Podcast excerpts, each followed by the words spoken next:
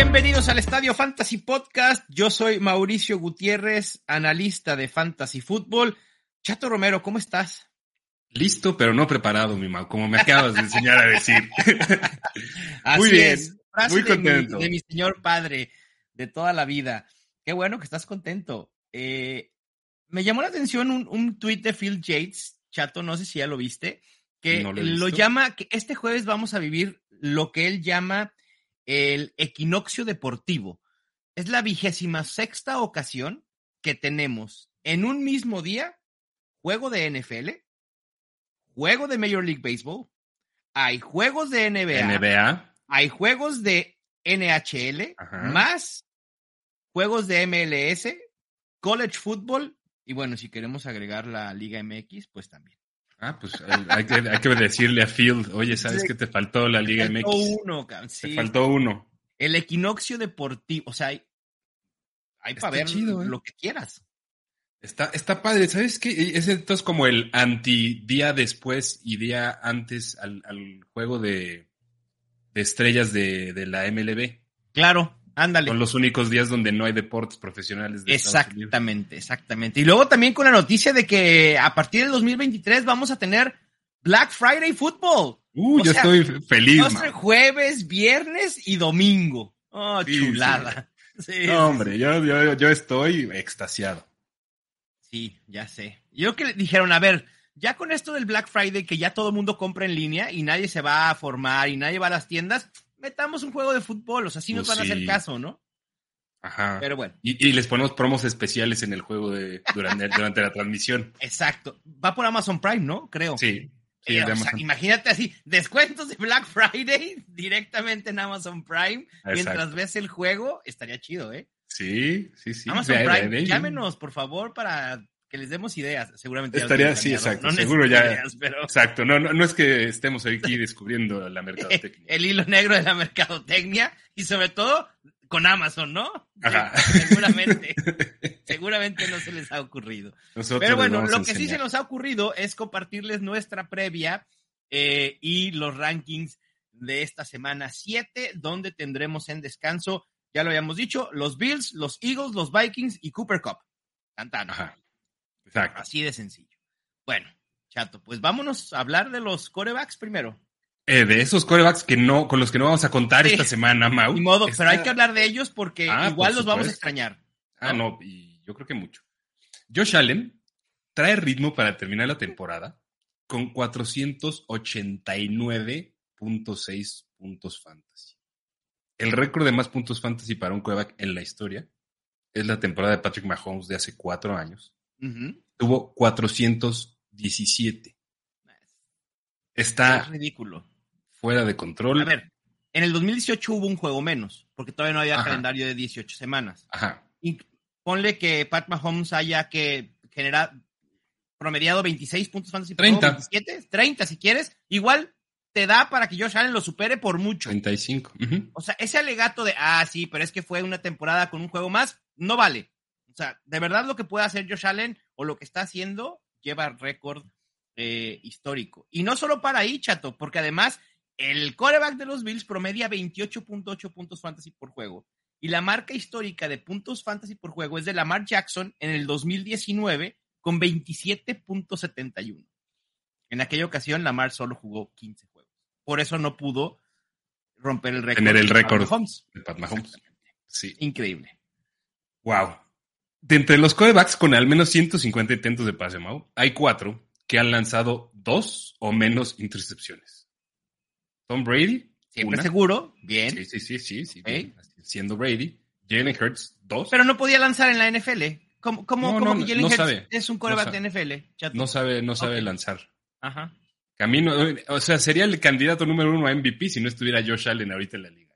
sí, totalmente. claro. Eh, Gino Smith, también dos. wow. El, el mano seguras Smith. No, y muérete con esta. Daniel Jones, dos intercepciones. que además Daniel Jones también está teniendo algo de Konami Code, ¿eh, chato? Daniel Jones tiene que- Konami Code. Daniel Sí, Jones tiene siempre Konami lo ha tenido, pero está corriendo mucho más de lo que normalmente eh, lo habíamos visto, obviamente ante la falta de opciones aéreas. Creo que también se debe a eso, ¿no? ¿A quién le manda pases Daniel Jones? Pues a nadie, no tiene, no tiene manera de equivocarse. Exacto, si, si, nada más tengo que, a ver, tengo que medir muy bien los pases que voy a tirar. Y probablemente me van a interceptar uno de cada dos. ¿Cuántos te gusta? uno de cada dos. Y lanza dos. Acá. Exacto. ha lanzado cuatro, pues el 50% son dos. Exacto. No, pero está, está, cañón, porque o sea, el porcentaje de intercepciones que ahorita tiene Daniel Jones es bajísimo. Sí, muy, muy bajo. La verdad es que ha estado muy certero Daniel Jones. Eh, y creo que esta ofensiva de los Giants tiene aún eh, maneras de, mejorar. Hablando de donde también hay maneras de mejorar, es con Kyler Murray. Seis juegos consecutivos, Chato, promediando 6.5 yardas por intento de pase. Es un promedio bajísimo para lo que normalmente nos tiene acostumbrados Kyler Murray. Y luego la gente cree que Robbie Anderson va a ser una opción fantasy cuando Kyler Murray no lanza para más de 6 yardas en promedio. No es, no, no, no va por ahí. No va por ahí. Este, yo creo que Robbie Anderson está bien dejarlo. Bueno, si ya lo reclamaron en waivers, pues, pues lo siento. de regreso. Busquen otra mejor opción. Exacto, exacto. Busquen ahí, busquen a Sammy Watkins, que ya lo van a activar. Con eso les dicen absolutamente todo la comparación. Eh, y Russell Wilson, hablando de corebacks que podrían mejorar. Dios mío, Dios mío. ¿Qué está pasando en la NFL? Está cañón. Es el coreback 33. 33. Oye, Mau, en la NFL. sí, pero es que hay, que agregar a Dak Prescott, Cooper Rush, probablemente Mitch Trubisky, Kenny Skyler Thompson. Skyler Thompson, Teddy Bridgewater. O sea, ya llevamos. ¿Cuántos han sido titulares en, la NFL esta, esta temporada? ¿36?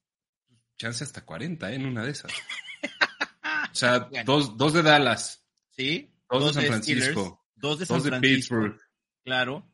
Eh, tres de Miami. Tres de Miami. Wow. O sea, ahí ya, ahí ya van 37. Y Exacto. Seguro y Russell Wilson es el, es el coreback 33. Es el coreback 33 en porcentaje de pases completos en clean pocket.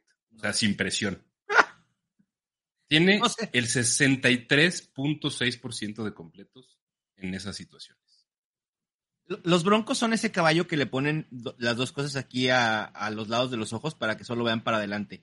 El problema es que en estos momentos también tiene una venda. Entonces. ¿Es un caballo vendado? ajá, el caballo vendado, el bronco vendado sin rumbo. Total. E, es un desastre. Esa estadística de verdad me, me impresionó. Me impresionó porque habla que no solo es Nathaniel Hackett, que no solo es la defensa que también ha ido a la baja, sino también es Russell Wilson el que está fallando.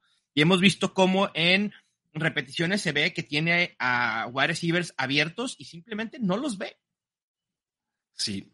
Eh, Ni hablar. No sé si por diseño de jugadas o porque, por la razón que tú quieras, no, no está funcionando. Denver no funciona. No funciona. Y bueno, los que tampoco van a funcionar mucho son los corebacks, chato, porque en general esperen una semana muy baja en puntos generados en la NFL globalmente. Porque los juegos son complicados, por no decir flojitos, porque los equipos que más están generando puntos o algunos de los que más generan puntos están en semana de descanso y porque la realidad es que eh, corebacks no están jugando bien, ahorita van a escuchar el top 12 de corebacks y muchos no es porque nos entusiasme ponerlos ahí, sino porque no hay más opciones. no hay. más a quién poner. Así que vámonos con los rankings de corebacks. Los primeros tres que tenemos, aunque creo que aquí voy a hacer la modificación. El número uno es Lamar Jackson. Voy a poner el número dos a Pat Mahomes. Porque la, media, creo que la, la, media aquí que nos da Fantasy Pros en el Expert Consensus Ranking de nosotros dos no me hace sentido. Porque tenemos a Justin Herbert en el 2 y a Joe Burrow en el 3. Pero tú lo tienes, a Joe Burrow lo tienes en, perdón, a Joe Burrow lo tienes en el 4 y yo en el 2. Y a Justin Herbert, yo en el 4 y tú en el 2. Así que vamos Y ambos tenemos a Mahomes. En el 3. Vamos a poner a Mahomes en el 2. Exacto. Y luego, ordenen a, Joe Burrow y a Justin Herbert como quieran. Como quieran ustedes, exactamente. Ustedes van a hacer el desempate entre Joe Burrow y Justin Herbert, ¿no? Que pues han dado a la baja Herbert, pero el enfrentamiento contra Seattle pues sí eh, luce, luce bastante favorable. Y en el 5 tenemos a Kyler Murray. Que, al mismo, tampoco es que, uy, Kyler Murray ha estado bien a medias, pero es el coreback 5 esta semana.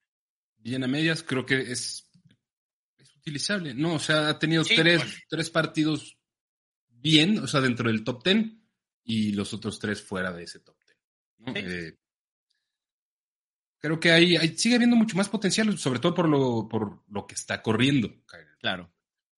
Sí, de acuerdo. Que, que está corriendo ahora un poco más. Creo que ante la falta de James Conner y específicamente de James Conner, Kyler Murray ha corrido un poco más. Vamos a ver ahora a esta ofensiva que creo que seguirá igual ante la ausencia de Marquise Brown, pero el regreso de, de Andre Hopkins. es que sabes qué pasa también con, con, los corebacks móviles, como el caso de Kyler Murray, que puede correr por diseño, pero también tiende mucho a correr por prolongar jugadas. Sí, claro. En el, momento, en el, momento, que no está James Conner, hay o sea, también pasa más el equipo, se vuelve un equipo más pasador y menos corredor. Entonces esas jugadas rotas también se convierten en puntos terrestres para, para Kyler Murray. Eso sucede muchas veces, este, no por diseño, sino por situación. Eh, y, creo que igual puede funcionar. El regreso de Andre Hopkins, sin, sin echar campanas al vuelo, creo que también le puede favorecer a Kyler Murray, al menos por esta última semana antes de Yo creo que al menos le da un piso estable como el que le daba Marquise Brown, ¿no? Sí. Creo, creo que de Andre Hopkins no va a llegar a ser tan explosivo como Marquise Brown eh, en puntos fantasy, pero le va a dar una estabilidad a esta ofensiva que le estaba dando Marquise Brown como su arma principal. Obviamente, eh, eh, lo ideal había sido que estuvieran todos, Rondell Moore, Marquise Brown, Suckers y eh, DeAndre Hopkins, pero bueno, no va a pasar por lo menos en un mes. Así que ni hablar. Así es. En el 6 tenemos a Tom Brady, en el 7 tenemos a Gino Smith, en el 8 a Derek Carr, en el 9 a Dak Prescott, quien ya entrenó y ya fue eh, liberado, ya, ya tuvo su alta médica, por así decirlo, así que está en camino a jugar con un enfrentamiento muy favorable frente a los Lions. En el 10 tenemos a Aaron Rodgers, en el 11 a Tua Tonga Bailoa y en el 12 a Trevor Lawrence. Ahí está el top 2. Está interesante porque, o sea, es lo que decías, tal vez imagínate que quitamos a Gino Smith. Porque Gino Smith nunca imaginamos que lo íbamos a rankear a estas alturas de la temporada como el coreback 7. Y Derek Carr como el 8 tampoco, me parece. Y Derek Carr como el 8. O sea, yo creo que Derek Carr es alguien que constantemente pensabas que podía estar en, la rayita del 12 al 13. ¿Y, y sus actuaciones? De Aaron Rodgers también, chato. O sea, ah, Aaron Rodgers no corresponde al top 12, pero ante la falta de opciones lo tenemos en el top 10. Así es. Ni hablar. Aaron Rodgers no ha sido top 12 en, todo lo que va del año. Exacto. Pero, pues, ¿qué prefieres a Jimmy Garoppolo? ¿Prefieres a Daniel Jones? ¿Prefieres a Russell Wilson? La verdad es que. Ni hablar. Y justo esos tres son los que tenemos en el ranking del 13 al 15. Y después eh, tenemos a Matt Ryan, Ryan Tannehill, Marcus Mariota, Jared Goff, Justin Fields, Bailey Zappi, Jacoby Brissett, Davis Mills y Taylor Heineke. Me fui hasta el 24, nada más para que vieran la profundidad. La verdad es que desde Jared Goff hasta Terry que son inutilizables. Si están en situación muy comprometedora, Marcus Mariota o Matt Ryan, Daniel Jones también pueden ser una opción de emergencia. Sí, sí. El propio Jimmy G. Yo creo que también es utilizable. O sea, hay muchos quarterbacks utilizables en, esta situación como streamers. Eh, Daniel Jones me gusta mucho. Jimmy Garoppolo lo podría utilizar eh, para una situación de apuro sin problema. Em, ¿Existe el verbo despreferir? Mira, y si no existe, vamos inventándolo. yo yo desprefiero a Russell Wilson. Un tweet, por favor, a la Real Academia Española para que ingrese al diccionario la palabra despreferir. despreferir. Desprefiero Desprefiero a Russell Tú desprefieres, yo desprefiero, nosotros despreferimos a Russell Wilson. Muy fácil, está muy fácil. Yo creo que se Creo que los fans de los Broncos también desprefieren a Russell Wilson. Este Uf. Bueno, no. me digas que, hay gente que prefiere a Drew Locke. Bueno, a ver, si, hay gente que, si hay gente que prefiere a Cooper Rush que a Dak Prescott, probablemente exista por ahí gente que prefiera a Drew Locke que a Russell Wilson. Pero bueno. ¿Y a Red Ripien?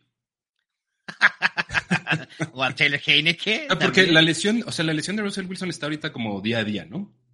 Sí. Ajá. La de Rogers también es una lesión que hay que estar al pendiente, pero bueno. En fin, ahí están los rankings de corebacks. Vámonos a los corredores, chato, a los running backs. Y vamos a empezar con nuestro queridísimo Clyde Edwards Hiller, quien de las semanas 1 a la 4 tuvo 13.5 toques por juego y 18.9 puntos fantasy por juego. De la semana 5 a la 6, sus toques bajaron a 10.5, 7.6 puntos fantasy por juego. La razón, no anotó touchdowns. Es así de sencillo. Lo sabíamos que esto iba a suceder tarde o temprano. Hubo gente que dijo, no, pero es que va a ser como James Conner el año pasado y contra todas las probabilidades va a seguir anotando touchdowns. no sucedió. No. No sucedió. Pues es que, y, el problema con, con Clyde Edwards fuera de, de, la regresión que tenía que venir naturalmente en los touchdowns, era que el volumen ni siquiera estaba, Mau. Exacto. no había volumen. Ese era el tema. ¿Y era un volumen, en el mejor de los casos, de un running back 2 bajito. Claro. Que los touchdowns lo catapultaban a esos rangos de, de running back. Va a ser el, running back 4. Después de cuatro semanas era el running back 4. Exacto.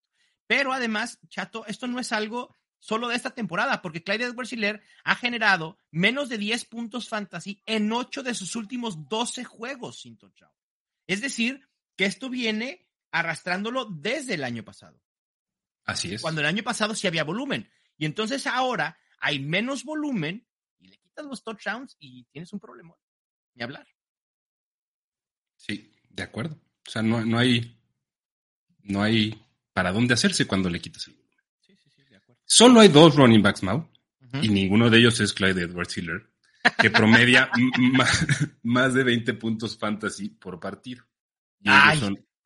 Déjame adivinar. Bueno, que adivine el público. Tienen cinco segundos. Tienen cinco segundos. Cuatro, 3, 2, 1. ¡Tarán! Sorpresa. La sorpresa, Austin Eckler con 23 y Saquon Barkley con 20.7. Wow. Increíble. Eh, y además, aunando a lo de Austin Eckler, otra sorpresa. Es líder en recepciones entre los running backs. Eh, no, en acarreos. En acarreos, perdón. No, claro que no, chato. En, perdón, en, recepciones, entre todos los running backs es el líder en recepciones, que es lo que hemos platicado de Austin Eckler siempre. Es lo que es Austin Eckler, ¿no? Es lo que es. Punto. O sea, por eso es, la sorpresa. Uy. Y trae un ritmo de, o sea, lo que ah, sí es o sea, interesante son las siete recepciones que está promediando por partido. Trae 41 en total, casi siete. La semana pasada, Sí. ¿Cuál es, el, quién es el número dos en recepciones? Es Christian McCaffrey contra Christian McCaffrey. Christian McCaffrey. Por cierto, Tampoco podía saberse. Exacto. Y por cierto, Christian McCaffrey es líder en target share con 24.6%. O sea, una cuarta parte de los targets de los Panthers van para Christian McCaffrey. Y ahora ya no está Robbie Anderson. o sea, ¿lo vamos a ver en rangos del 30%, Chato, o qué? No, yo creo que se mantiene. Sí. Este, Terrence Marshall se llevará un target por partido, tal vez, dos targets por partido. Así es. Y además también Christian McCaffrey es eh, líder en yardas recibidas por juego con 45.5. Wow, también es un super ritmazo. ¿eh? Sí, sí, sí, sí, sí,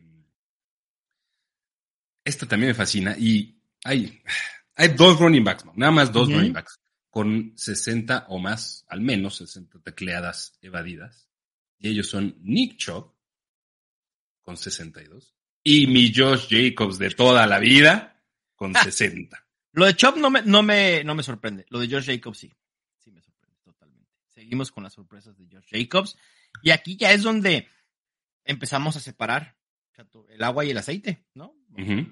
el grupo élite de esta temporada de, los demás, ya sea porque están eh, generando yardas, eh, creadas, porque están siendo participativos en el juego aéreo, porque están mostrando su talento con tacleadas evadidas, con elusividad, con explosividad. Hablando de Kenneth Walker con 11.4% y Brice Hall con 10.5%, ¡viva la juventud! ¡Viva la juventud, Son líderes en porcentaje de acarreos explosivos de 15 o más yardas. Está impresionante. Me parece más impresionante, Mau, el 10.5% de Brice Hall que el 11.4% de Kenneth Walker. Porque tiene muchos más acarreos Brice Hall que Kenneth Walker. Claro, exacto. Exactamente. E, es más valioso ese 10% porque te da muchas más, muchos más acarreos de, explosividad que los que tiene Kenneth Walker, sin duda. Es una muestra más representativa y Brice Hall, eh, yo estoy fascinado, mi Mau. ¿Quieres dar el siguiente dato de Breeze Hall? No, échale, échale, es tu Breeze Hall. Breeze Hall, mi Breeze Hall de toda la vida, ha generado al menos 15 puntos fantasy en cuatro juegos consecutivos y al menos 20 en dos semanas consecutivas. Ahí está. Ahí cuando, está. cuando empezó el aumento en utilización de Breeze Hall, sabíamos que esto iba a ser un league winner. Así de fácil. Y además, es tan importante, Chato, en estos momentos para los Jets, que debido a Breeze Hall, ah, a ver, creo que el tema del ataque aéreo de los Jets se atribuye a dos cosas. Uno, a Zach Wilson, obviamente, ¿no? Pero principalmente a Breeze Hall. O sea, Breeze Hall es tan importante y están teniendo tanto éxito con Breeze Hall que no necesitan del brazo de Zach Wilson. Así es. Y la situación de juego lo ha permitido. Claro, obviamente. creo que también es bien importante ver lo que sigue, porque las defensas, las tres últimas defensas que han enfrentado no son tan buenas, ¿no? O sea, que son Pittsburgh, Miami, Green Bay. Ahorita vienen Denver, New England y Buffalo. Creo que también, o sea, creo que tampoco hay que considerar que Brice Hall va a ser ese running back de 20 acarreos por partido y 3, 4 targets por partido. Probablemente los acarreos disminuyan. Pero poco, ¿eh, Sí, sí, poco. Yo no creo que Brice Hall sea un running back que, dependa del game script o del desarrollo del juego. Es el alma ofensiva de los Jets en estos momentos. Sí es, así es yo creo que ya el piso de Brice Hall en acarreos semanales debe quedar en 15. Probablemente. creo que ese es un muy buen piso. Así es. Eh, me gusta mucho, me gusta mucho. Me encanta además que empezó a suceder, en la semana 4, cuando era mi, pronóstico de cuando sí, se apoderaría del backfield. Eh, Exactamente. Por lo menos hay que cantar, hay que cacarear los huevos, ¿no? También. claro, obvio. Así es. Y bueno, pasando a otro dato, Jonathan Taylor con 93.3% y Demion Pierce con 92.9% son los únicos dos running backs con más del 90% de los acarreos de sus equipos en zona roja. Wow. no hay más running backs que son más utilizados en zona roja que estos dos. ¿Mande? Lo de Jonathan Taylor es ajustado a su ausencia. Ajustado a su ausencia. Sí. Sí, sí, Si no estaría. No. Pero de todos modos. Imagínate. Así Está brutal. Está brutal. Y Damon Pierce también ahí. Sí, este, el problema es winner, también. ¿eh? sí, la ofensiva. Exacto, me sigue preocupando los Texans, chato, en cuanto a expectativa de touchdowns totales eh, o de cada juego. Pero bueno, al final de cuentas, el, el volumen está ahí y está siendo productivo con el volumen que está teniendo. Así es. Vamos a hablar de otro consentido de aquí, mi Mao, que es Joe Mixon. El running back con más acarreos. el running back con más acarreos en línea de gol, con 10. En 2021, en toda la temporada, tuvo 14. Ahorita promedia prácticamente uno y medio por partido. Ajá. Y la temporada pasada no llegaba ni a uno por partido. Sí, ¿qué promediaba? ¿Medio? No, punto. Eh, punto 8 tal vez. Sí, punto 8, exactamente. Ahí está. Ya nomás le faltan cuatro acarreos en línea de gol para empatar lo que hizo la temporada pasada. Ahora falta que concreten touchdowns. De preferencia que se empiecen a convertir en touchdowns. Sí, exactamente, porque ahí está el problema. Joe Mixon es el running back, es el único running back dentro del top 12, que es el running back 12, por cierto, con menos touchdowns anotados. Es el 2, con dos. Dos touchdowns tiene Joe Mixon y obviamente por eso está ahí. El volumen de Joe Mixon le daría para hacer un top 5. Sí, fácil. Habrá que ver, habrá que ver qué pasa con Joe Mixon. Creo que no es momento para ir a buscarlo tan activamente por su volumen, pero tampoco para venderlo por entrar en pánico por esta falta de anotaciones. ¿Te parece una situación similar, eh, tal vez con menos pánico que la de Najee Harris? No, no, no, no. Lo, de Najee Harris es para irte al panicómetro a tope, porque además lo de Najee Harris parece ser que es un tema de, lesión también, chato. La lesión en el pie lo está limitando, está siendo inefectivo, lo está limitando. La línea ofensiva de los Steelers es horrible, la ofensiva es malísima. Con Mixon y los Bengals tienes algunas esperanzas en que el volumen continúe y la expectativa de touchdowns es muy alta en esta ofensiva. Sí, sí. O sea, yo creo que por eso decía similar, o sea, con guardando proporciones. O sea, ahorita Joe Mixon lo que está sucediendo también tiene una leve lesión en el tobillo eh, está siendo ineficiente con sus acarreos, pero el volumen sigue estando ahí y la contundencia, eh, o sea, el liderato del backfield lo sigue teniendo muy claramente y la expectativa de la ofensiva es mucho más alta que la de los Steelers. En, un vacío, Yo tengo a Naya Harris, tú tienes a Joe Mixon. ¿Me haces un trade? No, por supuesto que no. ¿Por qué no, chato? Ah, porque prefiero a Mixon. ¿Ves? Te amamos, Joe Mixon. Así te hago un trade, pero que no involucre a, a Joe Mixon. bueno, ahí está. Venga, sigamos con los datos. Eh, ¿Y qué más? Ah, pues Cordarel Patterson. Ah, perdón. No, sí, Cordarel Patterson no ha jugado desde la semana 4. Y tiene, así, tiene 10 puntos fantasy menos, 10 menos, 10, así, Sí. 1-0, menos que Zeke Elliott. O sea, le lleva, le lleva tres partidos de ventaja a Zeke y 10 puntos. Sí, ponle tres porque hay que contar el juego de semana 4 en el que se lesiona Cordell Patterson y jugó muy poco. Ajá. ¡Wow! O ponle dos si quieres. o sea, Este, de todos modos, o sea, son cinco, juegos- cinco puntos por juego de ventaja. No, no es nada. Sí, es increíble lo de Zeke Pero bueno, en fin. Hablando de running backs que sí nos entusiasman, Ramondre Stevenson ha logrado generar al menos 19 puntos fantasy en tres de las últimas cuatro semanas y de la semana 3 a la 6 es el running back 7. Ahorita verán dónde lo tenemos colocado en rankings para semana 7. Así que Si draftearon a Ramondre Stevenson, creo que, o sea, ya se pueden dar por, buen, por bien servidos. O sea, por supuesto. si lo utilizaron estas últimas cuatro semanas, si lo alinearon, ya, ya salió la inversión en el draft. A Exactamente. costo, ¿no? A costo. Exacto. Ya redituó. Lo que sigue es ganancia extra. O sea, ya vas a cobrar intereses. Sí, ya. Ramondre Stevenson. ya. Déjenme les digo que además van a cobrar en grande. Jugando, jugando con Sí. dinero de la casa. Así es. Bueno, tenemos esta semana discrepancia en el número uno, chato. Tienes a Austin Eckler en el número uno y yo tengo a Saquon Barkley. Va y viene, viene y va. Eh, y yo prefiero a Saquon Barkley. Ajá. El enfrentamiento de Austin Eckler me, me Sí, claro.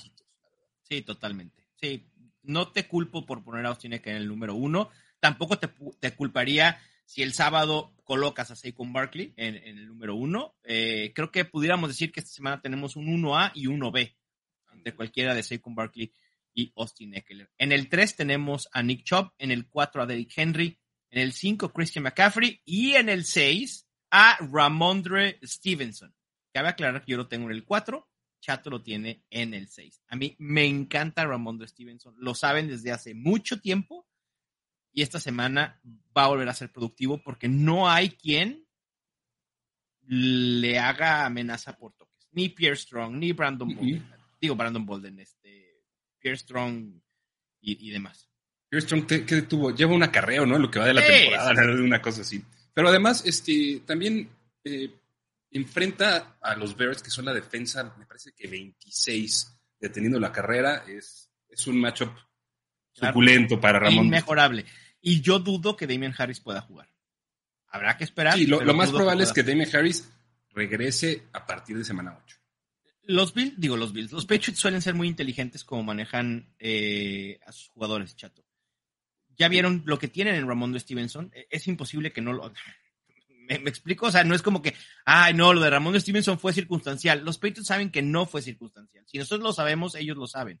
De lo efectivo que ha sido, de lo elusivo, de lo explosivo que es, del talento que tiene. ¿Para qué expones a Damian Harris, no? Cuando tienes a Ramondre Stevenson y puedes solventar el juego con él. Así de sencillo. Bueno, ahí está. Y además, Ramondre Stevenson es mejor. Además, además es cabe mejor. aclarar, cabe aclarar, cabe aclarar. En el 7 tenemos a Josh Jacobs, en el 8 a Leonard Fournette, en el 9 a Alvin Kamara, en el 10 a Joe Mixon, en el 11 a Kenneth Walker, en el 12 a Breeze Hall y cerramos nuestro, run- nuestro grupo de running backs 1 con él. Para abrir el grupo de running backs 2, chato, tenemos a DeAndre Swift esperando que regrese.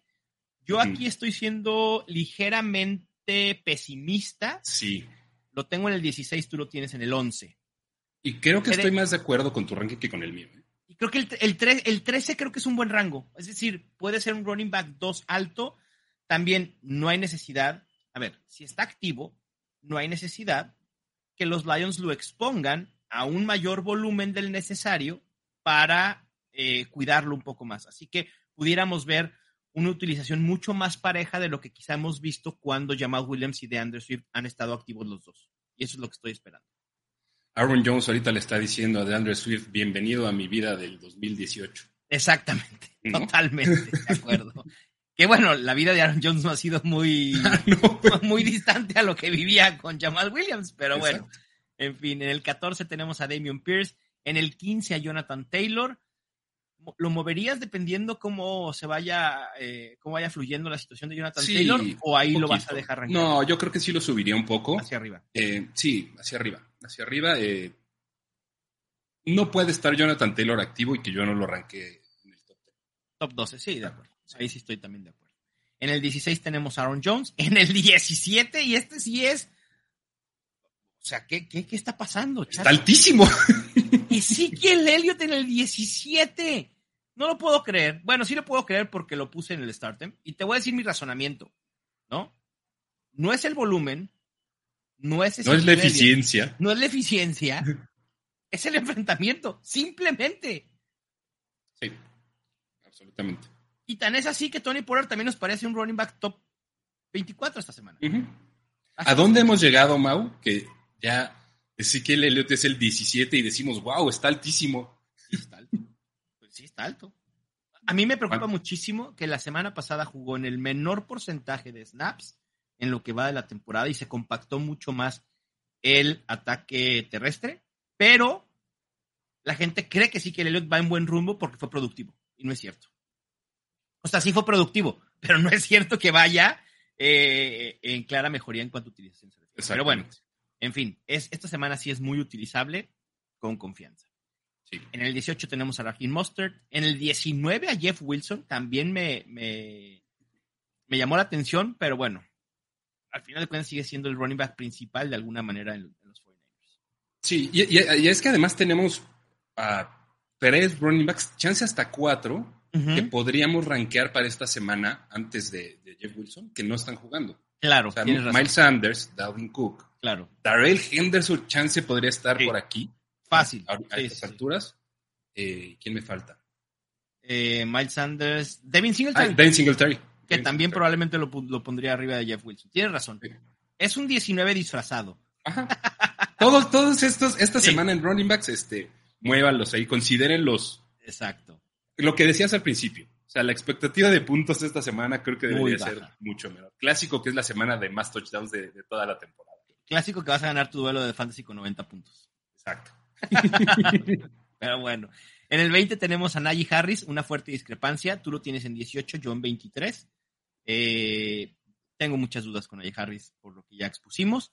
En el 21, eh, ¿tú no tantas, Chato, o es meramente por volumen?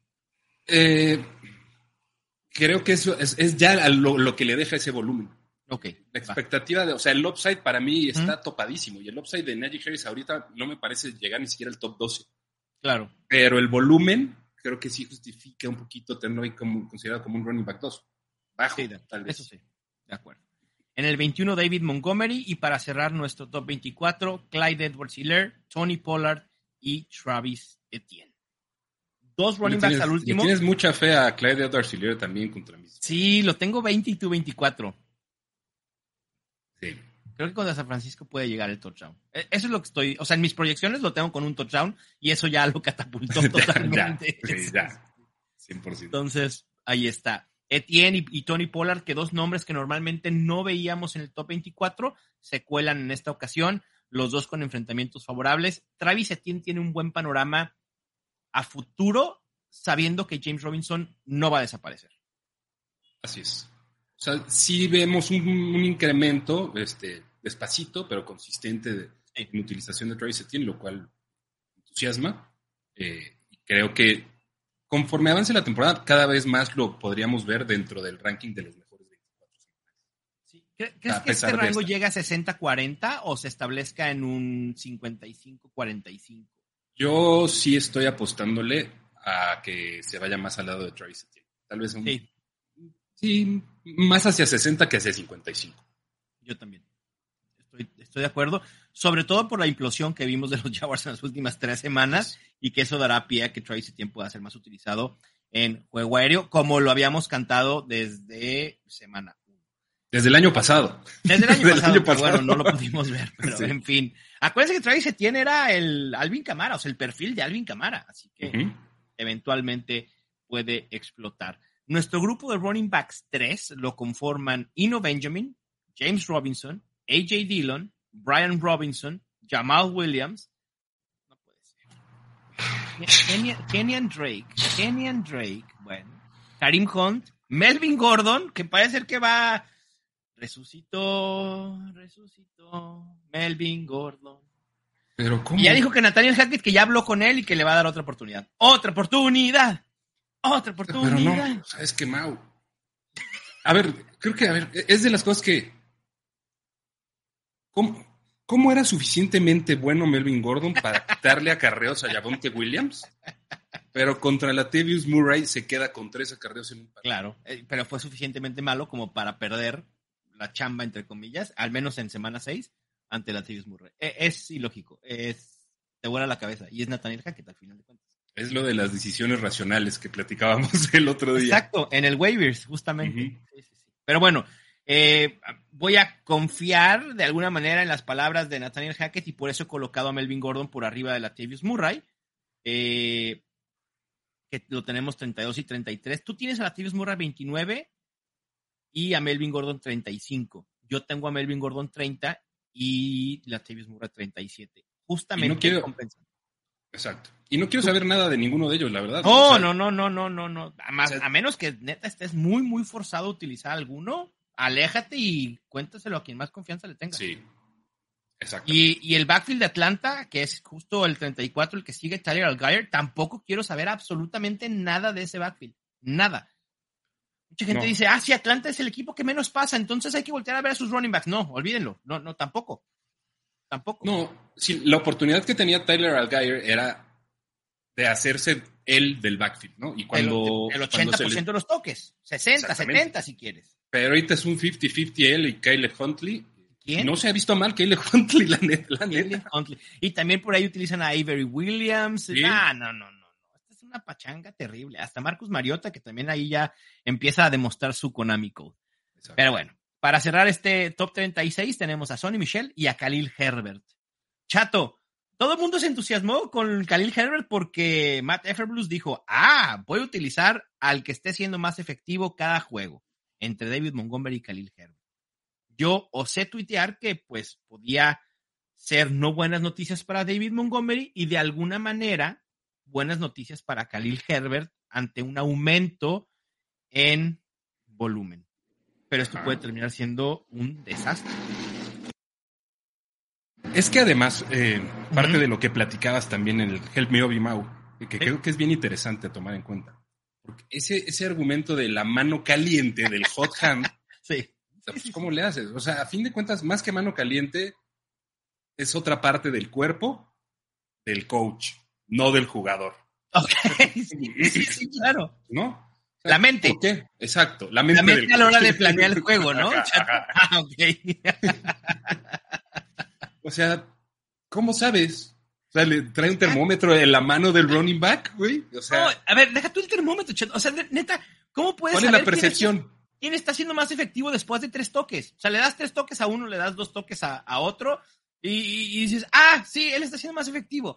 Patrañas. Y, la verdad es que Doc Hort me lo, hizo ver y, con muy buenos argumentos y tienes toda la razón. Y esto puede terminar siendo un problema. Creo que nosotros lo que tenemos, es decir, nuestro planteamiento es, a ver, contra quién juega los Bears. ¿okay? ¿Cómo se presenta o cómo puede ser el planteamiento de este juego ofensivo para los Bears frente a esta defensa en específico? ¿Y quién creemos que tenga mejores talentos para que pueda ser más utilizado? Punto. Así es. Y es tratar de meternos a la mente también de, de Everton. No, no, no. Imposible. La verdad, yo creo que se ha visto mucho mejor que Ariel Herbert. Sí. y los números lo, lo respaldan. Pero también, o sea, creo que ambos, evidentemente ambos jugadores merecen seguir estando en roster o, con muchísimo potencial, pero ahorita es, difícil ver cómo se va a dilucidar eso. De acuerdo. Chato, fuera de tu top 36, ¿a qué sleeper te gustaría mencionar ya para pasar a los wide receivers? ¿Se vale decir paso? Se vale decir paso, sin duda. Si no hay, no hay. Yo puedo mencionar quizá Don Troel Hillard, que puede ser una opción de emergencia en ligas PPR. Ha tenido cuatro recepciones en los últimos dos juegos, pero tampoco no es nada que me entusiasme. El enfrentamiento puede ser un tanto favorable. Yo, Rashad White. Ah, Rashad va, White, otra vez, por lo claro. que pensamos que podría ser otra vez el, el- ahora sí, el escenario que no se dio contra Pittsburgh, Venga. que probablemente este partido esté resuelto a, a mediados del tercer cuarto. Sí, sí, Si sí. Rashad White fuera el que, que terminara la labor. Pero Venga, fuera de eso, está difícil. Sí, muy complicado. Chato, vámonos con los wide receivers y seguimos con nuestro dato que más nos gusta, el del target share. Y solo dos wide receivers han tenido un target share de al menos 33%. CeeDee Lamb, 33.3% y Drake London, 33.1%. Uno pensaría que están muy similares en targets, ¿no? Sí, claro. Ajá. Eh, ahorita les decimos el dato. CeeDee Lamb Sí. lleva 60, 60. targets en lo que va de la temporada. Drake London, 25. el mismo target share es más del doble de targets en una ofensiva que en otra. Así es. Entonces, Por eso el eh, target share es importante saberlo, pero como siempre decimos, el, no es el mismo pastel en todos. O sea, la rebanada de pastel sí puede ser más grande eh, en unos wide receivers que en otros, pero depende del tamaño del pastel. Exactamente. No es lo mismo un mini, un pan de muerto que una rosca de reyes para 20 personas. güey. Y una rebanadita de un pan de muerto gigante. Exacto. Y como, como lo decía, no me acuerdo dónde lo dije también, la ofensiva, o sea, el pastel de la ofensiva de los Falcons es un cupcake. Es. Un cupcake. Es un cupcake, ¿no? Parte el 33% del cupcake, ¿no? Entre, entre tres. entre tres. ¿Qué vas a comer? Ey, oye, Allen Lazard, que sí ha ¿Está sido. pasando, chato? ¿Está sucediendo en el azar o qué? Allen Lazard está sucediendo. Esto, esto es que suceda Allen Lazard. Este es el tope de Allen Lazard. ¿No? Es el wide receiver 10 en las últimas cuatro semanas Ajá. y ha sido uno de los más consistentes en dichas cuatro semanas, donde ha generado 14.5, 17.6, 13.5 y 17.6 de nuevo puntos fan- fantasy por partido.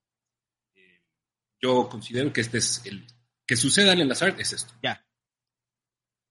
Pero ves que puede ser constante porque hay, hay otro dato de, de Allen Lazard que, que tienes, ¿no? El que sigue también es de Allen Lazard. Sí, y, y eso también lo ha hecho a, a través de yardas y o touchdowns. Ha generado por lo menos 100 yardas y o un touchdown, o un touchdown en, en cada uno de los últimos, eh, todos los juegos que ha participado.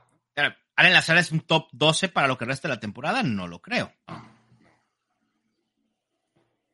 Un receiver Menos bajo. y- sí, es un wide receiver dos bajo para mí. Va. Perfecto. Sí, yo también creo. Venga. Chris Olave es líder en promedio de distancia de target por 17, con 17.95 yardas. Chato, si esto se mantiene, Chris Olave va a tener juegos muy explosivos de vez en cuando. Como lo vimos a principio de temporada. Así es, tal cual. Allen Robinson es el líder de toda la liga, de toda la NFL en targets en zona de anotación. Eh, en- 10. ¿Te puedo apostar, Chato, que en cuanto la gente escuchó Allen Robinson, todo el mundo pensó, ah, es un dato en contra de Allen Robinson. O sea, es un dato terrible de Allen Robinson. es líder en targets en zona de anotación. Es increíble. Vamos a ver si está de regreso. Vamos a ver. Es increíble. Pero bueno, en fin. Porque- alguien más lo averigüe por mí. Y aquí sí es lo que es, porque no es que sea el líder en targets en zona de anotación de los Rams, sino, o sea, ha sido buscado en 10 ocasiones en zona de anotación y es líder en toda la NFL. Ah, wow. En fin. A ver qué pasa. Otro datito bastante bueno es que de entre los wide receivers con al menos 40 targets, Tyler Lockett es el que mejor se separa. Spoiler alert. En promedio logra 2.48 yardas de ventaja sobre el defensivo. Wow.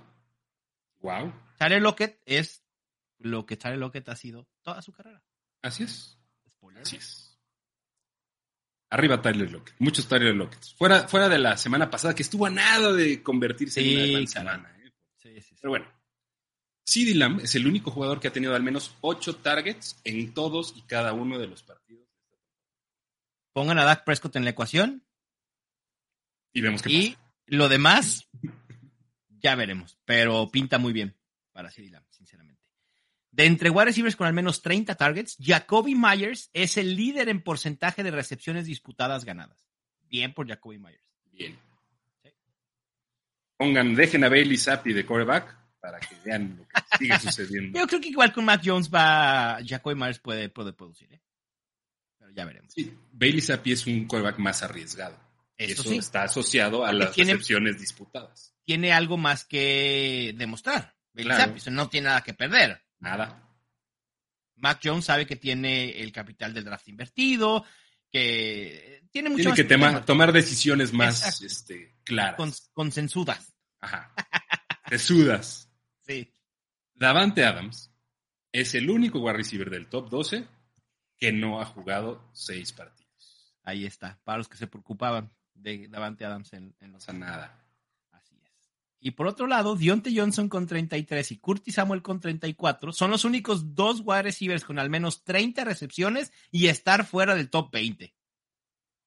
Eh, hablar? Para Curtis Samuel está bien, ¿no? o sea, para Dionte Johnson, pues, sí, Dionte Johnson un escalón abajo. Dos wide receivers, ¿no? Promedian más de 105 yardas por juego. Uno es, sorpresa, sorpresa, Tyreek Hill. No importa quién sea su coreback. No importa. Tyreek Hill ya está, solito se hace sus yardas. Y Justin Jefferson. También, para sorpresa de nadie. Y tampoco para sorpresa de nadie, Cooper Cup es el único wide receiver en generar más de 300 yardas después de la recepción. Lleva 317. Y como tiene como 2.000 recepciones, pues también está muy fácil. bueno, pero hay que eh, generarlas, no es fácil. Ah, no, por no es fácil generarlas. Que no, ¿eh? Por supuesto que no, pero sí te habla mucho de volumen también. El. Claro, sí, sí, eh, los números por partido de Gabriel Davis en los últimos nueve partidos en los que no ha estado previamente en el reporte de lesionados. Cuando Gabriel Davis está sano en la semana previa al partido, ha jugado, ha tenido 6.9 targets, cerrémoslo en 7, 7 targets promedio, 4 recepciones, 86 yardas y 1.33 touchdowns. ¡Yeah! A un Gabriel Davis saludable está chido. Gabe Davis está saludable y no está en el reporte de lesionados, yo me tapo los ojos y lo pongo en mi titular. Así. Ah, Lástima. Te puedes esperar 20 puntos fantasy casi casi. Digo, claro. es más volátil, pero. Así es. Súper opción. Michael Pittman ha recorrido en promedio 47.8 rutas por juego. Es líder en la NFL. Vamos a ver si esto logra establecerse. Yo sigo diciendo que Michael Pittman será un wide receiver 2 medio para lo que resta de la temporada. Sí, y, creo que ese es su piso. El wide receiver 18. Para mí ese sigue siendo el piso. De acuerdo. Wandale Robinson tuvo un target en el punto 33% de las rutas que recorrió.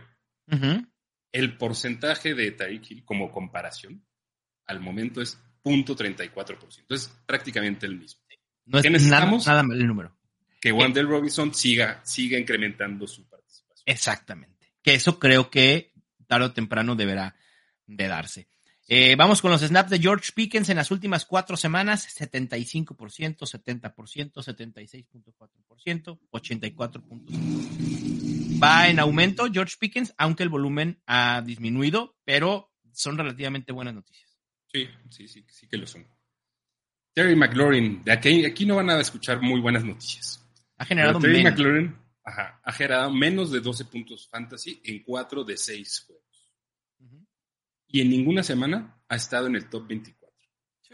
Y ahora viene el cervecero Taylor Heineke a los controles. Vamos ¿Sabes, ¿Sabes cuántos puntos fantasy por juego promedió Terry McLaurin con Taylor Heineke el año pasado? Quiero saber. Eh, échale un aprox. siete. No, no, chate, fuiste muy ah. 12.9. Ah, me estaba asustando. 12.9. Que tampoco eh, fue wide receiver 20, 20 bajos, ¿eh? Ajá. Yo tampoco esperen que Terry que sea la solución para Terry McLaurin. Eh, y en las últimas dos temporadas, Adam Thielen, que no juega esta semana, promedia 9 puntos fantasy por juego cuando no anota touchdown y promedia 20 puntos fantasy por juego cuando logra anotar. Clyde Edwards Hiller y Adam Thielen son la misma persona, nada más que juegan en diferentes posiciones. Así es. Así es. Tan, tan. Venga, chato. Pues vámonos con nuestros rankings de wide receivers.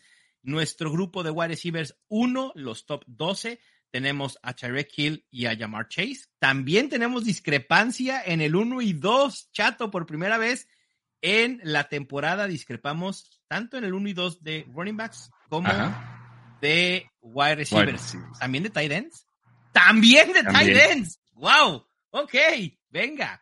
Tú tienes a Tarek Hill como el número uno, yo tengo a Jamar Chase. Pero bueno, es uno no, no, Exacto. Para cualquiera habla líneas, ¿no? Así es. Eh, en el 3 tenemos a Divo Samuel, en el 4 a Devante Adams, en el 5 a CeeDee Lamb, yo lo tengo en el 3, tú en el 6. En el 6 tenemos a Mike Evans. En el 7 a Michael Pittman, también con discrepancia fuerte. Yo lo tengo en el 10, tú en el 7. Amon Russell Brown en el 8. Chris Godwin en el 9. Higgins en el 10. Jalen Waddle en el 11. También con, con, una discrepancia muy, muy fuerte de 10 puestos. Yo lo tengo en el 7, tú en el 17. Y cerramos con DK Metcalf. ¿Qué, te...? Es un tema más como de precaución, porque estuvo limitado, entrenó limitado el miércoles. Ya entonces, no lo quiero subir a los territorios donde yo normalmente estoy muy a gusto. Y eso es, es algo que hay que hacer la aclaración, Chato, que a veces bajamos de ranking a algún jugador justo para crear esa alerta de que el, al jugador fantasy que lo tiene diga, ¿por, ¿por qué tan bajo Jalen Waddle? ¿Qué está pasando? Y entonces vaya y se informe que Jalen Waddle quizá está teniendo una molestia, que no ha entrenado, etcétera, y que tendrá que estar al pendiente de su situación lo que resta de la semana. Mejor explicado imposible, mi Ahí está. Nuestros wide receivers dos son Chris Olave, Tyler Lockett, Allen Lazard, Mike Williams, Christian Kirk, Amari Cooper, Keenan Allen, si es que regresa, Cortland Sutton, DeAndre Hopkins haciendo su debut de la temporada, Deontay Johnson, Brandon Ayuk, y sal de aquí, esta no es tu familia, Brandon Cook. Eh, ahora sí está sucediendo lo que temíamos de Brandon Cooks. Sigue viendo volumen, sigue viendo volumen, eh, pero también ha ido en, decremento en las últimas tres semanas. Pero y ya, también es ineficiente. No está funcionando Brandon Cooks. Ahorita no, o sea, no hay necesidad de alinearlo. Esta semana es una opción, si es una opción alinear como receiver 2.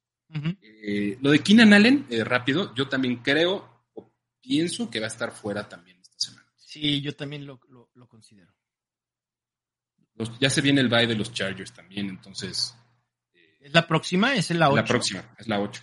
Entonces ah, no tendría mucho sentido para ese tipo de lesión que suele reagravarse. Este, no, y, mira, además, creo que valdría la pena guardarlo, ¿no? Aquí en Allen. Eh, pensando en los, siendo los Chargers, ¿no? Siendo un poco racionales. Viene el juego contra Seattle, que es ganable aún sin Keenan Allen. Viene tu bye week. Y después del bye week, el calendario es brutal, porque de la semana 9 a la 13 solo tienen un juego en casa. Salen cuatro veces. O sea, el trajín va a estar pesado. Y, ese juego en casa se sacaron la rifa del Tigre, ¿no? Porque es contra Kansas, City. Exactamente. Pero además, quitando el de los Falcons, si quieres, y a lo mejor el de Vegas, San Francisco, los Chiefs y los Cardinals van a ser juegos complicados para ellos. Van a ser duros. Sí, yo también creo que Keenan Allen probablemente vaya a estar fuera, eh, pero pues hay que estar al, pendiente. Por lo menos ahorita estamos asumiendo que juega. Exacto. Ahí está, pues. Este fue nuestro grupo de wide receivers 2 y los wide receivers 3, el grupo de, de receptores que son utilizables en el flex. Tenemos a Jacoby Myers, Terry McLaurin, Drake London, Juju Smith-Schuster, Curtis Samuel, Jerry Judy, Romeo Dobbs, Michael Gallup, Robert Woods, Rondell Moore, Hunter Renfro y sal de aquí, esta tampoco es tu familia, DJ Moore. A ver, DJ Moore pertenece a la familia de un grupo arriba, normalmente. Ajá. ¿No? Pero ahorita lo mandaron a una casa de adopción y entonces por eso ni siquiera pertenece al grupo de, la casa de Wide Receiver 3. Pero bueno, en fin. Está en otro lugar. No utilicen a DJ Moore. No utilicen a DJ Moore.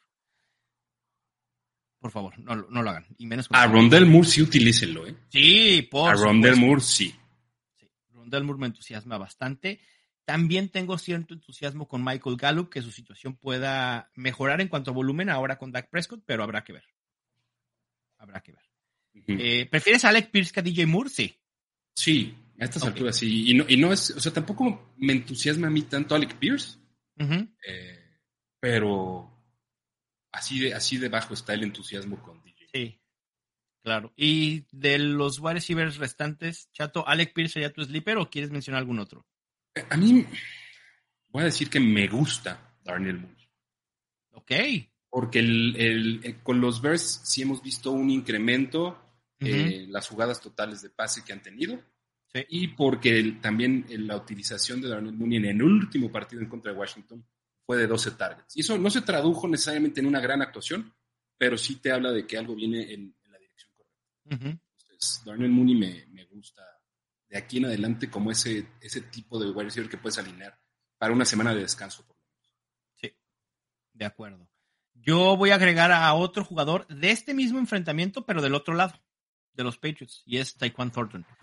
El novato ha mejorado en cuanto ha subido su participación, 39% de snap en la semana 5, 50% en la semana 6, y creo que con la lesión de Kendrick Bourne y ante la falta de opciones fuera de Jacoby Myers, ¿no? Por ahí Devante Parker de vez en cuando es utilizado, pero creo que Taekwondo Thornton puede ser una opción interesante ahí como un dardo eh, tratando de pegar un home run. Ajá. Y la velocidad de Taekwondo Thornton es además, de otro planeta. Además. Bueno, pues vámonos con los datos a saber de los tight ends. Chato, cuatro tight ends han alcanzado al menos 50 targets. Mark Andrews con 57, Travis Kelsey con 52, Zach Ertz con 51 y Tyler Higby con 50. Uno de ellos no es un tight end top 5. Adivina. Adivina, chato. Tyler Higby, Mauricio, Tyler Higby. Perfectamente bien contestado. Tyler Higby. Obviamente. Me encanta lo de Tyler Higby. Sí, es un volumen impresionante y sigue sin anotar touchdown, ¿verdad? Creo que sí. Sigue sin anotar touchdown. Es muy probable que no haya anotado touchdown. A ver. Tuvo uno en la semana. No. ¿Tres? ¿No va? No. 34, 50 targets, 34 recepciones, 297 yardas, cero touchdowns. Ya llegarán, ya llegarán. ¿Te acuerdas cuando dijimos, ah, este es el año de Tyler Higby y ahora sí?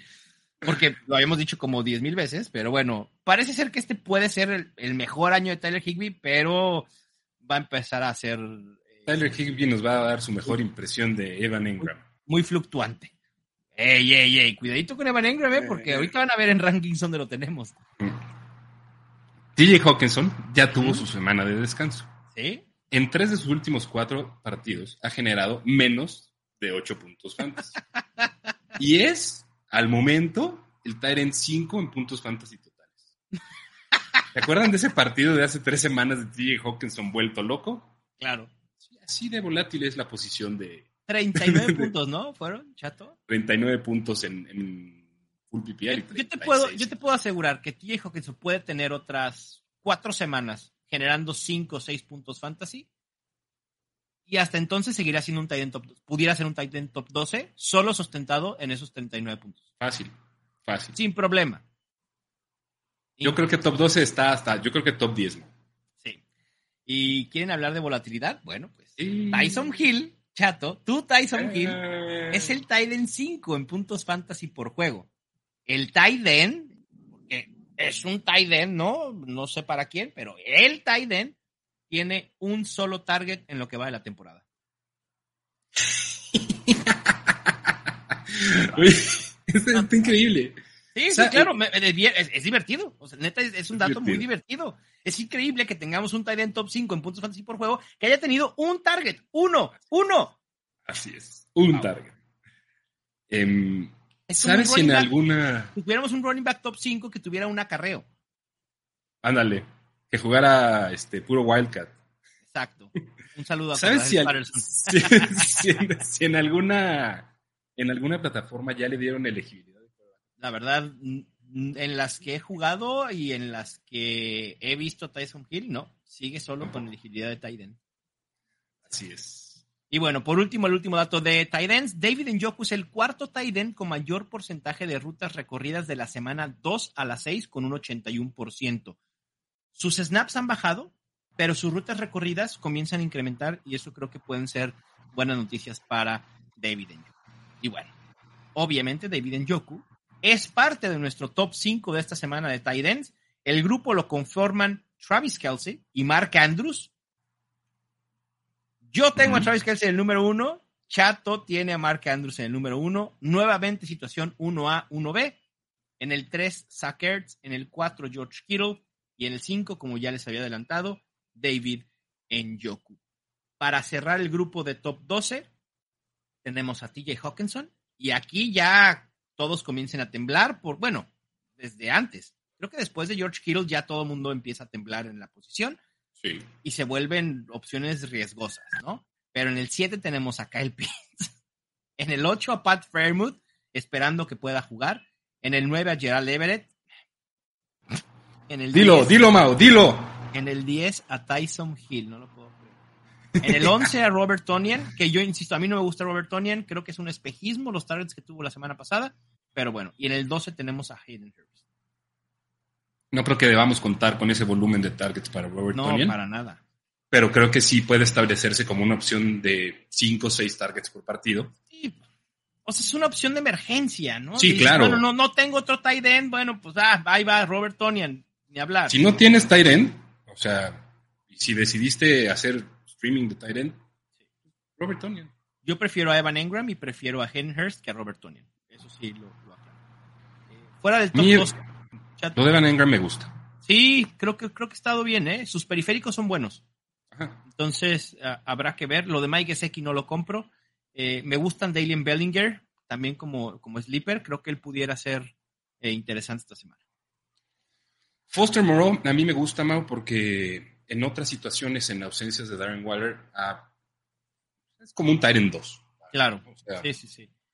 Habrá que ver qué Eh, sucede con Darren Waller. Todavía no ha sido descartado, ¿verdad? No, pero yo apuntaría que está fuera. Yo estoy apuntando a que está fuera. Sí, probablemente sea. Sí, en fin, ni hablar, habrá, habrá que ver. Y Greg Dulcich, chato. Eh, muy, muy interesante. Eh, yo en, en varias ligas lo busqué desde tiempo atrás y lo metí al, al IR. Ujú. No creo que tampoco hay que contar con, con un touchdown todas las semanas, pero si algo estamos viendo es que, primero, los Broncos, no sabemos qué onda con la utilización de los Broncos, en, en ninguna Vol- posición. Volvemos a los Broncos. Ajá. O Ese sea, porque han, tenido, ciego. ¿cuántos ends? Este, el- el- la semana pasada, en el partido de Monday Night, tuvieron a cuatro ends activos. A Greg Dulcich, que acababan de activar del IR, y no estaba activo Alberto Cuebuna. Entonces, eh, creo que al- hay, hay dos escenarios. Una, sigue ahí la pachanga de Tyrants en los Broncos, Ajá. o dos, estaban esperando que regresara en el que creían verdaderamente que es Greg Dulcich. Yo quiero creer en, en lo segundo porque además creo que había indicios de esto durante la pretemporada. ¿Te acuerdas cuando Alberto Bunham empezó a jugar en el cuarto cuarto en un juego de pretemporada y que Ah. se hablaban muy buenas cosas de Greg Dulcich y, y demás? Creo que eso puede ser, pero habrá que esperar. Hay que tomarlo con calma. Es utilizable en caso de pues, extrema necesidad o en esas ligas locas en las que tienen que utilizar dos tight ends. Ahí es súper utilizable. Sí, por supuesto. Ahí es súper utilizable. Yo estoy, no sabes la felicidad que tengo, chato, en el estadio Fancy Bowl, de tener a Dalian Bellinger y a Greg Dulcich en mi banca. Yo no sabes la felicidad que tengo de tener a Taysom Hill como mi militar en 3. Sí, sobre todo la semana pasada con tus cuatro puntotes. Pero bueno. No pasa nada. Era mi Es Tyrant que 2. sí, claro, La expectativa de un Tyrant 2, tienes razón. si si son cuatro cumplió, puntos, es Tienes mucha. toda la razón. Está cumplida. Sí, sí, sí. Porque, Pero a ver, puede ser el Tyrant el 1. último, el último end utilizable en el estadio Fantasy Bowl fue un end 24.